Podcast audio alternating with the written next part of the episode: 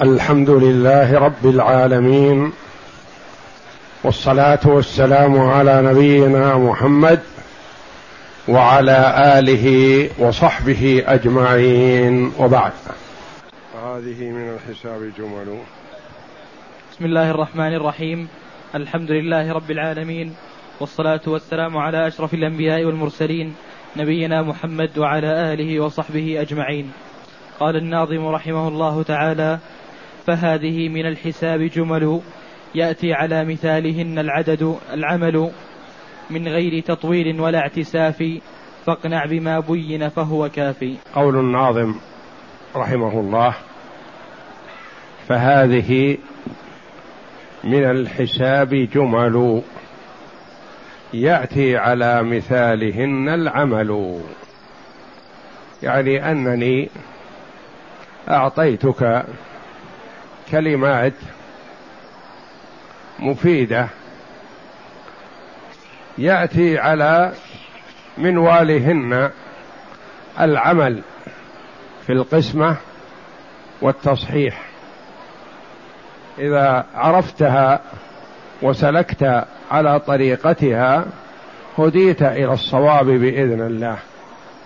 من غير تطويل ولا اعتساف يعني ليست فيها تطويل ممل وليس فيها خروج عن الطريق المستقيم تلوي أو انحراف وإنما هي كلمات مفيدة مختصرة.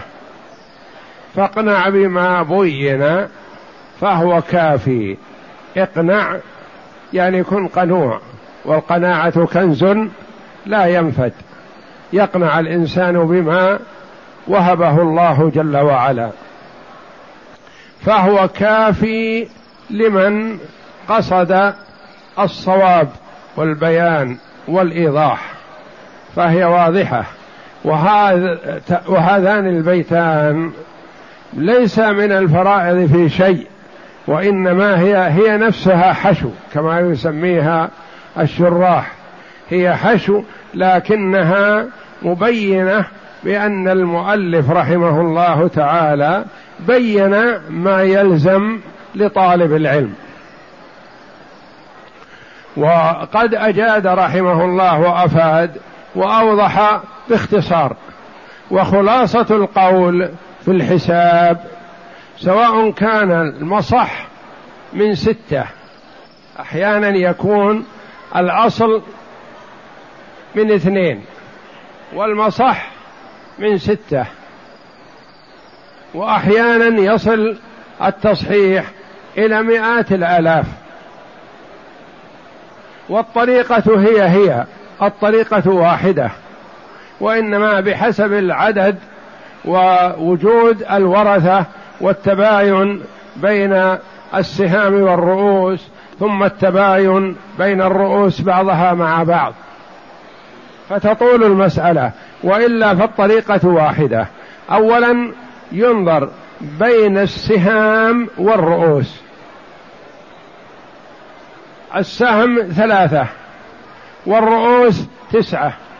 مثلا بينهما موافقة بالثلث. تثبت ثلث الرؤوس. السهام دعها في على ما هي عليه. السهام اثنان والرؤوس أربعة بينهما موافقة في النصف. تثبت نصف الرؤوس اثنين. الرؤوس تسعة والسهام أربعة. مباينة. الأربعة والتسعة ما تتفق في جزء من الأجزاء. السهام ثلاثة والرؤوس ثلاثة. منقسمة. لا انكسار حينئذ. هذا النظر الأول بين السهام والرؤوس. ولا يخلو من ثلاثة أمور. إما أن تكون منقسمة مثل ثلاثة وثلاثة. منقسمة ما تحتاج إلى حساب زائد. أو تكون موافقة بينها. في جزء من الأجزاء. تتفق في جزء من الأجزاء. لها ربع لها ثلث لها ثمن لها سدس وهكذا. متفقة في جزء من الأجزاء. وأحيانا لا تنقسم ولا توافق وإنما تباين. تكون هذه ثلاثة وهذه أربعة. هذه أربعة وهذه خمسة. هذه خمسة وستة وهكذا متباينة. ما تتفق في جزء من الأجزاء. هذا النظر الأول بين الرؤوس والسهام. ثم تأتي للنظر الثاني الذي على اليمين الذي هو خلاصة ما سجل عن الرؤوس. ما تقول بين الرؤوس بعضها مع بعض؟ نقول كما تقدم نقول بين المثبتات.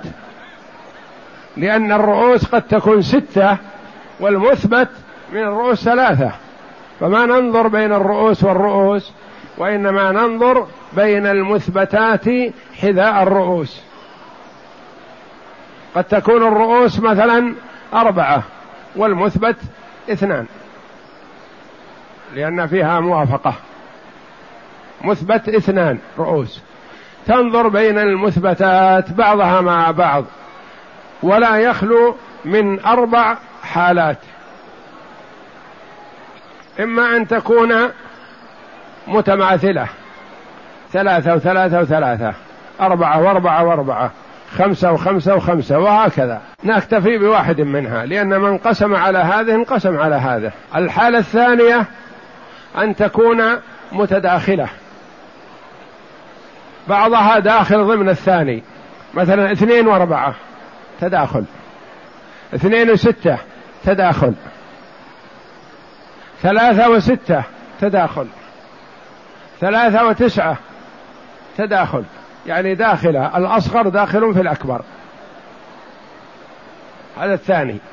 الثالث أن يكون بينهما موافقة في جزء من الأجزاء مثل أربعة وستة ستة وثمانية ثمانية واثنى عشر. تتفق؟ خمسة وخمسة عشر. ثلاثة وثمانية عشر.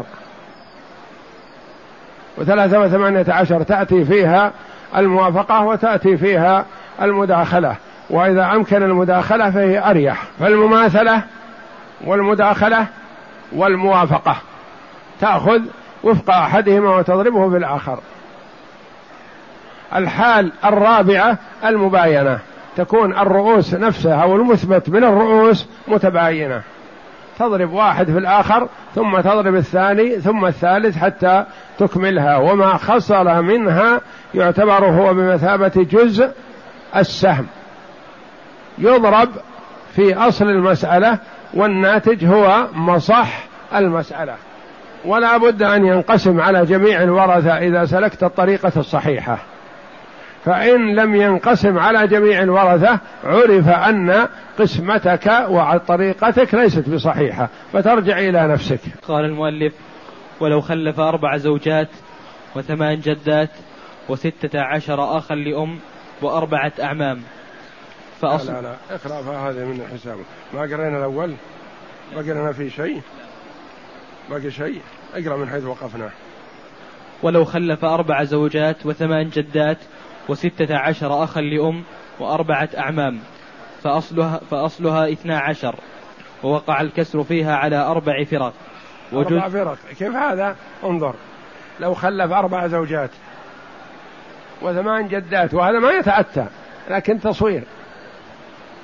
وستة عشر أخا لأم. وأربعة أعمام. أربع زوجات لهن الربع والربع من اثني عشر ثلاثة ثلاثة وهن أربع منكسر. وثمان جدات لهن السدس اثنان وهن ثمان منكسر. وستة عشر أخا لأم لهم الثلث أربعة أربعة وهم ستة عشر منكسر. وأربعة أعمام لهم الباقي منكسر. فالانكسار على أربع الفراق. نعم. فأصلها اثنا عشر ووقع الكسر فيها على أربع فرق وجزء سهمها أربعة لتماثل المحفوظات. جزء أرب سهمها أربعة. كيف هذا؟ نعم. أربع زوجات أثبتنا الأربعة. وثمان جدات ثمان جدات مثبت لها أربعة لأن الجدات سهمهن اثنان. وهن ثمان على فرضه ولا لا نوافقه على هذا. وهن ثمان اثنان مع الثمانية موافقة بالنصف. يثبت للجدات أربع. نختصر أربع. وستة عشر أخا لأم. الإخوة لأم كم نصيبهم؟ أربعة. أربعة. وهم ستة عشر موافقة في الربع. يثبت ربع الستة عشر. وأربعة أعمام تثبت ثم تنظر بين المثبتات وجدتها كلها أربع أربع زوجات والجدات أربع والأعمام والإخوة لأم أربعة والأعمام آه أربعة. صار الجميع يؤخذ منها واحدة منها أربعة. أربعة تضربها في اثني عشر أربعة في عشرة بأربعين. وأربعة في ثمانية في اثنين بثمانية. بثمانية وأربعين ويعتبر هذا مصحوها مع كثرة الرؤوس هذه والعدد صارت مصحوها ثمانية وأربعين. نعم. ولو خلف زوجتين وست جدات وعشرة إخوة لأم وسبعة أعمام لكان جزء سهمها مئتين وعشرة لتباين أنظر الفرق. الفرق في الرؤوس ما هو كثير لكن هناك جزء سهمها أربعة وهذه جزء سهمها مئتين وعشرة نظرا للتفاوت والتباين بينها. نعم. لكان جزء سهمها مئتين وعشرة لتباين المحفوظات وصحت من ألفين وخمسمائة وعشرون. وعشرين وصحت من تجر الجبال. من ما تعجز عن الجبال فتعجز عن العشرين. إذا دخلت من على الجبال ألست تجرها وصحت من ألفين وخمسمائة وعشرين. وإن خلف أربع زوجات وخمس جدات وسبع بنات وجد فأصلها أربعة وعشرون وتعول إلى سبعة وعشر وعشرين. وجزء سهمها مئة وأربعون وتصح من ثلاثة آلاف وسبعمائة وثمانين. وهكذا. نعم. تنبيه. الجزء بضم الجين مهموز الآخر الجزء بضم الجيم مهموز الآخر ويجوز في الزاي السكون والضم. والحذر بالحاء المهملة والذال المعجمة الاحتراز والزيغ بالزاي وآخره غين معجمة وهو الميل الإحصاء الضبط والضم هنا الجمع. والقسم الضبط كلمات سبقت. والقسم بفتح القاف مصدر قسم وبكسر القاف النصيب. وك وك وكلامه يحتملهما. والأظهر الفتح. والأعجم الذي لا يفصح عن مقصوده ولا يبينه والفصيح ضده. وغالب ذلك حشو. الجمل بفتح الميم. جمع جملة أقرأ, أقرأ البيتين. فهذه من الحساب. فهذه من الحساب جمل. يأتي على مثالهن العمل. من غير تطويل ولا اعتساف فاقنع بما بين فاقنع بما بين فهو كافي. نعم. أقول. أقول الجمل بفتح الميم جمع جملة بسكونها. يعني جملة وجملة وجملة يقال لها جمل. نعم. أي فهذه جمل من الحساب مجردة عن المثل يأتي بها العمل على الصفة المطلوبة من غير تطوير في العبارة ولا ارتكاب غير طريق العمل. والمثال الصفة التي تصف المراد والتطويل هنا ضد الاختصار. والاعتساف بكسر الهمزة هو الأخذ على غير الطريق واقنع من القناعة وهي الرضا بالقسم. وهي الرضا بالقسم والماضي قنع الماضي الفعل الماضي من من قنع من القناعة قانع نعم. وزن فرح فهو قنع وقانع وقنوع وقنيع وبين مضموم الأول مكسور الثاني مشدد مبني لما لم يسمى فاعله. مبني لما لم يسمى فاعله يعني مبني للمفعول. تقول ضرب مبني للفاعل. ضرب مبني للمفعول. مبني لما لم يسمى فاعله. نعم. أي والضحى والكافي المغني عن والكافي المغني عن غيره والبيتان كلاهما حشو وتطوير لا يحتاج إليهما. أقسم انكسار على فريق واحد. فقط. زوج وجدة وأربعة إخوة لغير أم. زوج وجدة وأربعة إخوة إذا قيل لغير أم فالمراد إخوة أشقاء أو لاب سيان لأن ما في تزاحم. المسألة من من ستة. للزوج النصف ثلاثة وللجدة السدس واحد. كم هذه؟ أربعة. بقي اثنان. لمن؟ لأربعة الإخوة لغير أم. والمسألة عادلة ليست عائلة.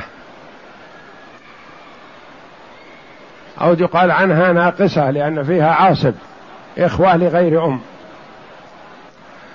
نصيب الزوج يأخذه نصف ونصيب الجدة السدس تأخذه.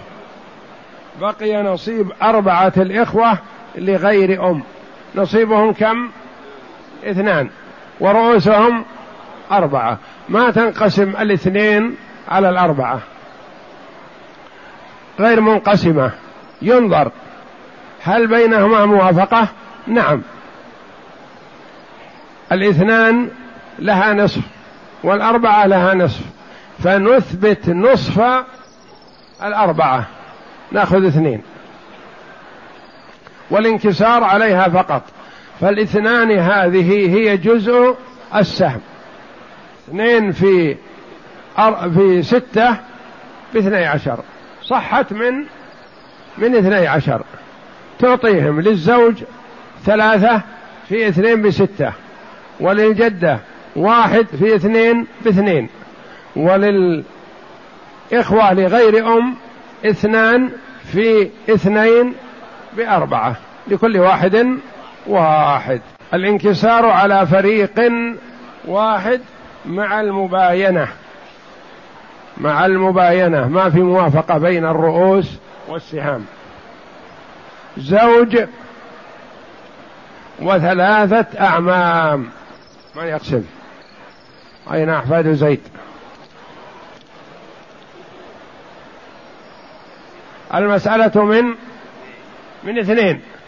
للزوج النصف واحد وللأعمام الثلاثة النصف واحد. نصيب الأعمام واحد ورؤوسهم ثلاثة. منقسم؟ لا. موافقة؟ لا. مباينة. فنأخذ مجموع الرؤوس التي هي ثلاثة ونضربها في أصل المسألة اثنين. فصحت من ستة. وصح المسألة ستة؟ للزوج واحد في ثلاثة بثلاثة. وللأعمام واحد في ثلاثة بثلاثة لكل واحد منهم واحد. جدة وأخوين شقيقين. من يقسم؟ المسألة من ستة. للجدة السدس واحد. وللأخوين الشقيقين الباقي كم؟ خمسة. خمسة. ورؤوسهم اثنان منقسمة؟ لا غير منقسمة. كم نثبت؟ نثبت مجموع الرؤوس اثنين في ستة باثني عشر وهذا مصح المسألة. للجدة واحد في اثنين باثنين وللإخوة وللأخوين الشقيقين خمسة في اثنين بعشرة لكل واحد منهم. خمسة. الانكسار على أكثر من فريق مع المماثلة في الرؤوس. ثلاث جدات وثلاث أخوات لغير أم. وثلاث أخوات لأم. ثلاث جدات وثلاث أخوات شقيقات وثلاث أخوات لأم. فيها سدس وفيها ثلثان وفيها ثلث. المسألة من من ستة. للجدات السدس واحد. وللأخوات لغير أم الثلثان أربعة. وللأخوات لأم الثلث اثنان. ننظر بين ثلاث الجدات وسهامهن واحد ما ينقسم منكسر. وثلاث أخوات لغير أم وسهامهن أربعة. سهامهن أربعة منكسر مباين.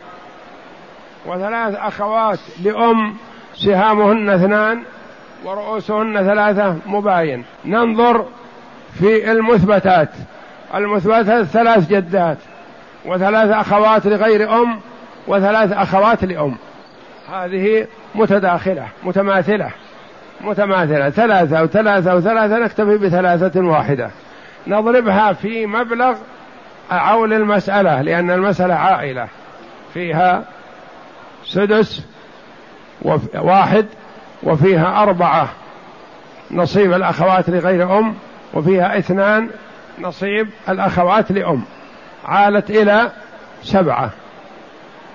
نضرب الثلاثة هذه التي هي الرؤوس المتماثلة في السبعة بواحد وعشرين ومنها تصح.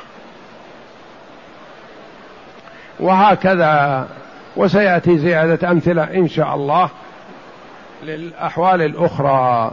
وارجع إلى ما عندك في الكتاب من أمثلة وصور أنت لنفسك أمثلة وحاول قسمتها. إن انقسمت فاحمد الله على ذلك.